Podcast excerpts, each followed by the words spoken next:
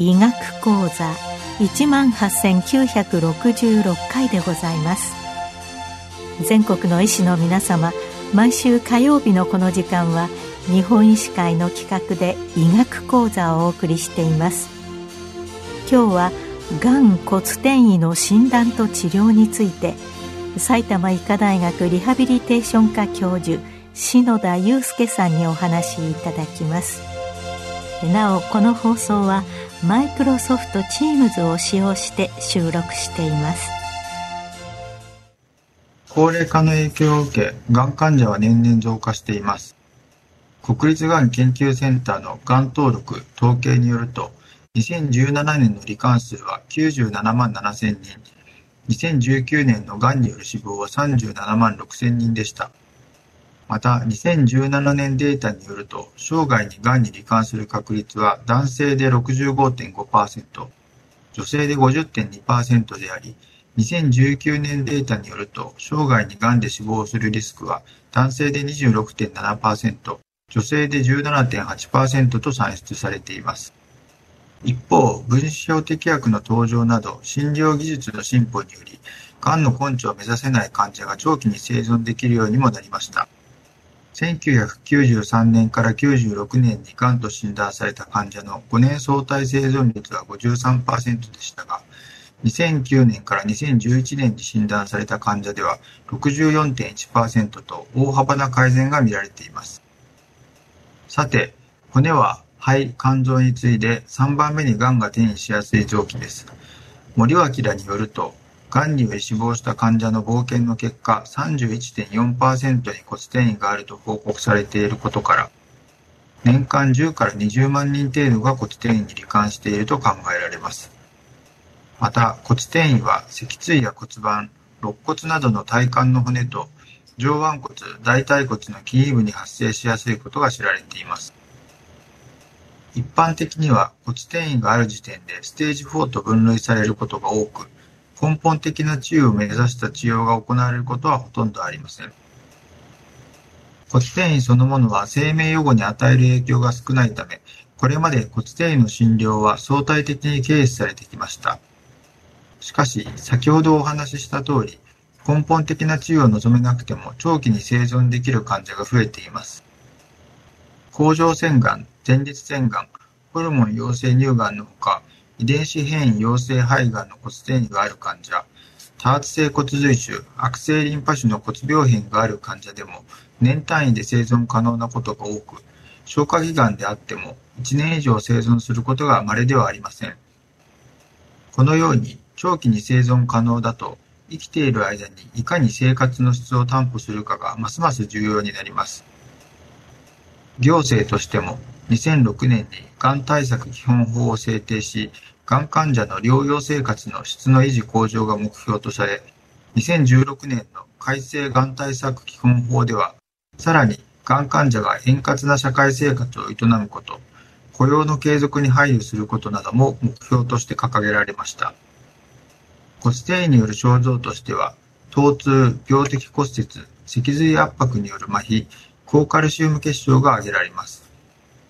特に骨折や麻痺を生じると寝たきりや要介護状態になり、患者の QOL が確実に悪化します。骨転移診療の目標は骨転移がある患者の骨折、麻痺の予防や治療を行い、生きている期間に運動機能、すなわち ADL を維持向上することで患者の QOL を維持することです。次は診断についてお話しします。骨転移は早期に診断することが非常に重要で、骨折や麻痺を生じて歩行できなくなってから治療を行うよりも、これらを生じる前に治療を開始した方が、運動機能の予後が良いことが多くの文献で示されています。多くのがんにおいて、転移の検索は CT で行われていますが、骨転移をスクリーニングする観点では、頸部から骨盤まで造影 CT を撮像する必要があります。造影 CT では脊柱管内に突出した腫瘍による脊髄圧迫の診断が可能ですが、単純 CT では診断が難しくなります。また、骨盤まで撮像範囲に含めないと、大腿骨筋位部転移による骨折リスクを評価することができません。これらの評価ができなければ、骨転移のスクリーニングとしては不十分です。脊髄圧迫の精査が必要な場合には MRI を行います。その他、単純レントゲン、骨心地、ペットなどで全身の計測を行いますが、単純レントゲンや骨心地は得意度が低いため注意が必要です。骨転移を早期に見つけるためには、患者さんの訴えをよく聞くことが重要です。特に肺部痛、四肢の疼痛、しびれ、筋力低下を訴える場合には、骨転移を疑って早急に精査を行うべきです。また、就寝時や安静時の疼痛、治療抵抗性の疼痛、背部から胸部や腹部に放散する疼痛を訴える場合も要注意です。鹿島比による歩行困難が出現した場合には、緊急で整形外科に相談して、当日中に造影 CT や MRI による精査を行い、場合により同日に放射線治療や手術を行うこともあります。一方で、疼痛の原因ががん治療による末梢神経障害や放射線治療後の骨折、がんと無関係な一般的な運動器障害である可能性もあるため、緊急性を伴わない場合でも整形外科を受診して原因に応じた適切な治療を行う必要があります。骨転移の治療方針を決定するためには、まずは生命予後や局所の機能的な予後を評価する必要があります。生命予後を規定する因子としては、原発層の種類、肺や肝臓、脳などの重要臓器への転移や不主性転移の有無、全身治療歴、パフォーマンスステータスなどが挙げられますが、片桐スコアを参考にすると、誰でも簡便に予後の予測が可能になります。治療の目的は生きている期間に疼痛や骨折、麻痺による症状を予防改善することであり、どれだけの期間症状をコントロールする必要があるかによって治療の選択肢が変わります。一般的には予後が年単位の患者に対しては腫瘍切除を含めた侵襲の大きい手術も選択肢として考えますが、予後が短い患者に対しては治療による ADL の改善度合いと治療による侵襲やリスクを比較した上で、相対的に侵襲の少ない手術や放射線治療を検討します。局所の機能予後は主に画像所見を参考にして判断しますが、一時点だけでなく、刑事的な変化を把握することも重要です。増大傾向が著しい転移は、骨折や麻痺を生じるリスクが高く、1年間ほとんど大きさが変わらない転移は相対的にリスクが低いと考えられます。また、全身治療や放射線治療を行った場合の治療効果がどの程度見込めるかによっても治療方針が大きく変わります。全身治療開始前の悪性リンパ腫や骨髄腫骨病変は、全身治療により腫瘍が著名に縮小することが多いため、骨折や麻痺が切迫していなければ、化学療法を優先して行うべきと考えます。また、未治療のホルモン陽性乳がん及び前立腺がんは、放射線治療とホルモン治療を行うことで症状が改善する可能性が高いので、早期に発見できればほとんどの症例で手術を行わなくても ADL を維持することができます。一方、甲状腺がんや腎細胞がんは放射線治療や全身治療により長期間腫瘍を制御し続けることが難しいため、切除も検討する必要があります。骨転移の具体的な治療方法としては、主に薬物治療、放射線治療、手術の3種類があり、他に相互療法、リハビリテーション治療や退院支援、在宅管理体制の整備等を行います。まず、薬物治療についてです。骨転移は原発層のがん細胞が骨組織で増殖したものですから、まずは原発層に対する化学療法、ホルモン療法などの全身治療を行うことが最も重要です。また、疼痛に対してはアセトアミノフェンや非ステロイド性消炎鎮痛剤、オピオイドなどの鎮痛薬、プレガバリンやデュロキセチン塩酸塩などの鎮痛補助薬を用いた疼痛コントロールを行います。さらに、前例に骨収縮薬の投与を検討します。骨収縮薬とは破骨細胞の分化、機能を抑制する薬剤であり、ビスフォスフォネートであるドレドロン酸、または抗ランクル抗体であるテノスマブを指します。骨転移による骨破壊を生じますが、実際に骨を破壊するのは主要細胞ではなく破骨細胞であることがポイントです。骨収縮薬を用いると破骨細胞の分化、機能の抑制を介して骨関連事象が減少することがエビデンスとして明確に示されています。骨関連事象とは骨折、麻痺、骨転移に対する放射線治療、手術治療及び高カルシウム結晶を指し、骨関連事象の減少とは、すなわち治療が必要な骨転移の減少を意味します。進行乳がんの場合には、2年間で骨関連事象の発生リスクがおよそ半分に低下します。ただし、骨収縮薬は副作用として顎骨壊死を生じることがあるため、投与前に必ず歯科を受診し、口腔内の状態を確認し、投与期間を通じて口腔ケアを続ける必要があります。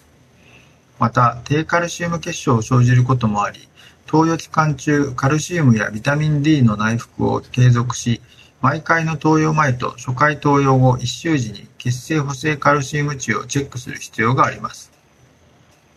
さて、骨転移に対する局所治療は、疼痛、骨折、麻痺の原因となっている、もしくは原因となりそうな病変に対して行います。逆に、これらのリスクがない病変は、一般的には局所治療の適用となりません。骨転移による疼痛の原因は主に3種類に分けられます。1つ目は腫瘍により着起される局所の炎症や骨膜の進展等により生じ、腫瘍そのものが原因となる疼痛です。2つ目は腫瘍によって神経が圧迫されることで生じる疼痛であり、3つ目は腫瘍により骨が破壊され、不安定性や骨折が原因で生じるメカニカルな疼痛です。放射線治療はメカニカルな疼痛以外には鎮痛効果が高く、約70%の症例で疼痛の改善が見られます。また、脊髄圧迫を生じている病変に対して、麻痺の予防、改善を目的に放射線治療を行います。しかし、腸管骨の骨折予防の効果は証明されていません。腸管骨の骨転移では、腫瘍そのものによる疼痛や切迫骨折、骨折が問題になることが多く、腫瘍そのものによる疼痛には放射線治療を行い、切迫骨折や骨折では骨折を予防、治療するための手術を行います。腸管骨の場合、荷重歩行できることを目標にして手術を行いますので、必ずしも腫瘍を切除する必要はありませんが、一般的には骨破壊の進行を抑制するために、術後に放射線治療を併用します。長期の予後が見込まれる場合には、腫瘍のコントロールを確実に行うため、腫瘍切除と再建を行う場合もあります。脊髄圧迫による麻痺、歩行困難が出現した場合には、まずは早急に脊椎の除圧手術ができるか検討します。英国の国難レビューでは、65歳未満で骨転移による脊髄圧迫が原因で歩行困難が出現した患者に対して手術が推奨されています。なお、手術を行わない場合でも、緊急で検査を進め、発症から48時間以内に放射線治療を行うことが推奨されています。脊椎転移においても、腫瘍そのものによる疼痛に対しては放射線治療を行いますが、寝返り、起き上がり動作や座で疼痛が悪化するメカニカルな疼痛の場合には、脊椎の不安定性を制御するために固定手術や装具による外固定を考慮します。帯同に伴うメカニカルな疼痛の場合には、リハビリテーション治療も有効です。脊椎では体幹の過度の屈曲や進展、ひねり動作により疼痛が弱気されますので、コルセットを作成し、疼痛を生じにくい動作指導を行う必要があります。また、地域医療連携部とともに自宅での生活、外来通院、通勤なども視野に入れた環境整備を進めていきます。骨転移の治療は原発層主治医を中心として行いますが、これまでお話しした通り、画像診断は放射線診断医、疼痛の鑑別や手術の適用は整形外科医、放射線治療の適用は放射線治療医が関わります。さらに、緩和ケア診療部の医師、看護師、心理師、リハビリテーション科医師や理学療法士、作業療法士、歯科医師、薬剤師、地域医療連携部など他診療科、多職種で治療を進める必要があり、お互いに顔が見える関係の中でコミュニケーションをとって診療を進める必要があります。近年、骨転移の適切なマネジメントの重要性が啓発されるようになり、大学病院を中心として骨転移カンファレンスやキャンサーボードを開催する施設が増えてきています。がんは高齢者に多い病気ですが、高齢者はそもそも運動器が原因の疼痛を有する頻度が高く、がん患者の場合には、さらに骨転移などがんそのものによる障害、がん治療による末梢神経障害や肺葉症候群等を生じる可能性があり、ますます動くことが困難になります。この状態を日本整形外科学会はがんロコモと定義しました。これからますますがん患者が増えることを考えると、全国の整形外科医ががん患者の運動器管理を積極的に行い、少しでもがんロコモの患者を減らし、最後まで QOL を維持するために協力していくべきと考えます。がんが治らなくても、骨転移をはじめとして運動器管理を適切に行うことで、患者の ADL や QOL は改善します。がん患者に関わるすべての医療者がそれぞれの立場でできることを考えて、今後の骨転移患者の診療を進めていただければ幸いです。本日はありがとうございました。今日はがん骨転移の診断と治療について、埼玉医科大学リハビリテーション科教授、篠田祐介さんにお話いただきました。なお、この放送はマイクロソフト Teams を使用して収録いたしました。